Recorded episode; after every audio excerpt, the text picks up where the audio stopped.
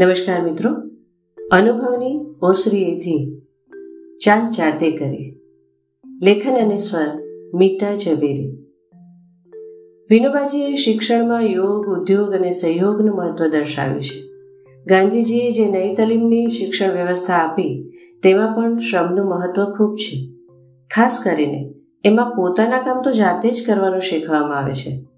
પરંતુ પોતાનું કામ જાતે કરવું એ પણ હવે શરમજનક ગણાય છે. ત્યારે બાળકોને ઘરકામ કે શિક્ષણ અંગે સ્વાવલંબી બનાવવાનું કામ અમે કર્યું. જીવનના પ્રથમ છ વર્ષ ખૂબ મહત્વના ગણાય છે. આ સમય દરમિયાન બાળક જે કંઈ જુએ, સાંભળે, અનુભવે એ બધું જ એના મગજમાં આજીવન સચવાય છે. બાળપણમાં રોપાયેલા બીજને એને અનુરૂપ વાતાવરણ મળતા જ એ વિકસે, ખીલે, ફૂલે, ફાલે છે. એટલે જ બાળકોને જેવું બાળપણ આપીશું એવું ફળ પામીશું. જીવનના પ્રથમ ત્રણ વર્ષ બાળક માતા પિતા અને પરિવારજનોની વચ્ચે રહી ઘણું બધું જુએ, સાંભળે, અનુભવે અને શીખે છે. ત્રણથી છ વર્ષનો સમય બાળક બાળ મંદિરમાં જાય છે, જ્યાં મુખ્યત્વે બાળકની ઇન્દ્રિયોની કેળવણી થાય. અહીં બાળક શરીરના જુદા જુદા અંગોનો ઉપયોગ શીખે છે, સંયમ શીખે છે અને શરીરનું મગજ સાથેનું જોડાણ પણ વિવિધ રમતો અને પ્રવૃત્તિઓ દ્વારા શીખે છે. બાળકોને બધું જાતે કરવું ગમતું હોય છે. બાળ મંદિરમાં અવનવું ઘણું બધું શીખવા મળે. ખાસ કરીને બધું જાતે કરવા મળે. અને એવી પ્રવૃત્તિઓ કરવા મળે જેનાથી શરીર અને મગજની સંકલન શક્તિ વધે છે. જેમ કે શીશામાં રેતી ભરવી, શીશામાં પાણી ભરવું, મણકા પરોવવા, બટન મેળવા, દોરી બાંધવી, જમીન ખોદવી, છોડને પાણી પાવું, વગેરે વગેરે. અમે આ બધા કામ બાળકોને ઘરે પણ જાતે જ કરવા દેતા. એ ઉપરાંત પણ નાના હતા ત્યારે સવારે ઉઠે ત્યારે પથારી સરખી કરવામાં મદદ કરવી અને પછી તો મોટા થતા જાય તેમ ચાદરની ઘડી વાળવી અને એ પછી પથારી પણ જાતે જ પાથરવાની આદત પાડેલી. બધા સાથે જમવાનું હોય એટલે જમવાની તૈયારી કરવી અને જમ્યા બાદ ખાસ કરીને રાત્રે વાસણ માંજવામાં પણ મદદ કરવાની રહેતી. કપડાં સૂકવવા, બટન ટાંકવા, કપડાંની ઘડી કરવી, જરૂર પડે કચરા પોતા કરવા, બાથરૂમની સફાઈ કરવી. આમ ઘરના તમામ કામ ઉપરાંત બજારમાંથી વસ્તુઓ લાવવાનું કામ પણ બાળકોને શીખવ્યું. આમ દરેક કામ બાળકો જાતે કરતા શીખ્યા, તેથી પરિવારના જ સભ્ય તરીકે ઘર આપણું છે. એને સુઘડ અને સ્વચ્છ રાખવું એ આપણી પણ જવાબદારી છે, એવી સમજ કેળવાય. એટલું જ નહીં, શાળાએ જતી વખતે જાતે તૈયાર થવું, શાળાનું દફતર જાતે તૈયાર કરવાનું અને ગૃહ કાર્ય આપ્યું હોય તો એ પણ યાદ રાખીને જાતે કરવાનું રહેતું. આ આદતથી હું ભણું છું, મારા મમ્મી પપ્પા નહીં, એ બાબત બાળકોને બરાબર સમજાતી. અલબત્ત તમામ કાર્યો અને ભણતર બરાબર અને સમયસર થાય એ માટે માતા પિતા તરીકે અમે સતત સાથે અને સજાગ રહ્યા. જન્મદિવસ લગ્ન દિવસ જેવા પ્રસંગોએ આપવા માટેના અવનવા શુભેચ્છા પત્રો જાતે જ બનાવવાની મને આદત. આ આદત બાળકોને પણ પડે, એ દ્વારા એમની સર્જનશીલતા વધે. એ હેતુથી અમે બાળકોને શુભેચ્છા પત્રો બનાવતી વખતે સાથે રાખતા. પરિણામે તેઓ બંને ખૂબ સરસ સર્જનાત્મક પત્રો અને ભેટ આપવાની અવનવી ચીજવસ્તુઓ બનાવતા થયા. ઘરમાં અવનવા રમકડા આવતા. એ રમકડાઓ વિજ્ઞાનના કયા સિદ્ધાંત પર ચાલે છે?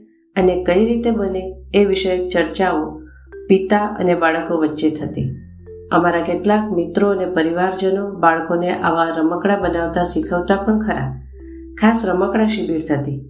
અમે બાળકોને આ શિબિરમાં મોકલતા. એ ઉપરાંત કાગળના રમકડા બનાવતા પણ બાળકો શીખ્યા હતા. ઘરમાં નાનું નાનું રિપેરિંગ કામ હોય તો બાળકોને સાથે રાખીને કરતા. વિવિધ સાધનો પણ જાતે બનાવી શકાય એવા હોય તો જાતે બનાવતા. ખરેખર, જાતે કરવાનો આનંદ અનેરો જ હોય છે. એટલું જ નહીં, જાતે કામ કરવાથી બાળકનો આત્મવિશ્વાસ પણ વધે છે. અમે અનુભવ્યું છે કે બાળકોને જે તે કામની યોગ્ય સમજ અપાય, તો બાળક કાળજીપૂર્વક કાર્ય કરતા શીખે છે અને સંભવિત અકસ્માતોથી પણ બચી શકાય છે. પરંતુ સમાજમાં ચિત્ર કંઈક જુદું જ જોવા મળતું હોય છે. મોટાભાગના પરિવારોમાં બાળકને ક્યાં તો ઢોળફોડની બીકે, ક્યાં તો લાડને કારણે અને ક્યાં તો વાગી જવાની બીકે કશું જાતે કરવા મળતું નથી.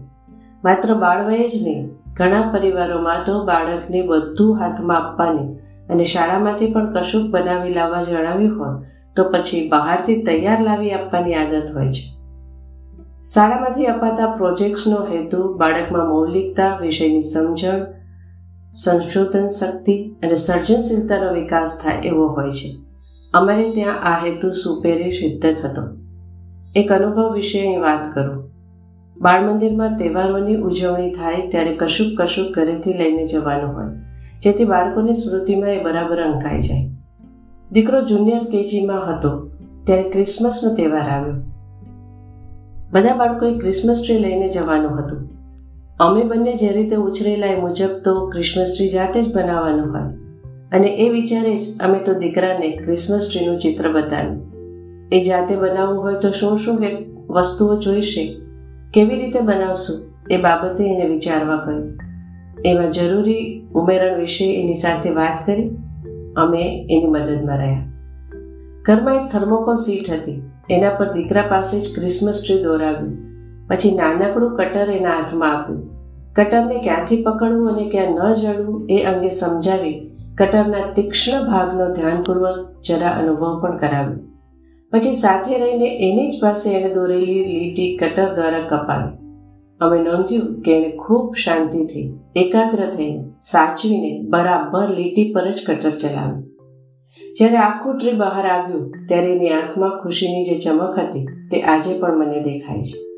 અમે થર્મોકોલમાંથી બનાવેલ ક્રિસમસ ટ્રી પર ફેવિકોલ દ્વારા લીલી ઝેરી લગાવીને ઘરમાં જ સંગ્રહી રાખેલા તૂટેલા રમકડાના અંશોમાંથી મોતી, ઘંટ, ફૂલ, ચોકલેટ એવું એવું શોધીને લટકાવ્યું.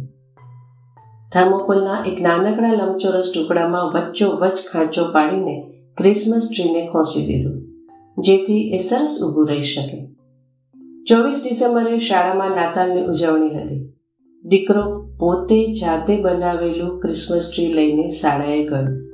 એ વખતે હું વાલી મંડળમાં સહમંત્રી તરીકે કાર્યરત હતી. એટલે આ ઉજવણીમાં જવાનું મને પણ આમંત્રણ હતું.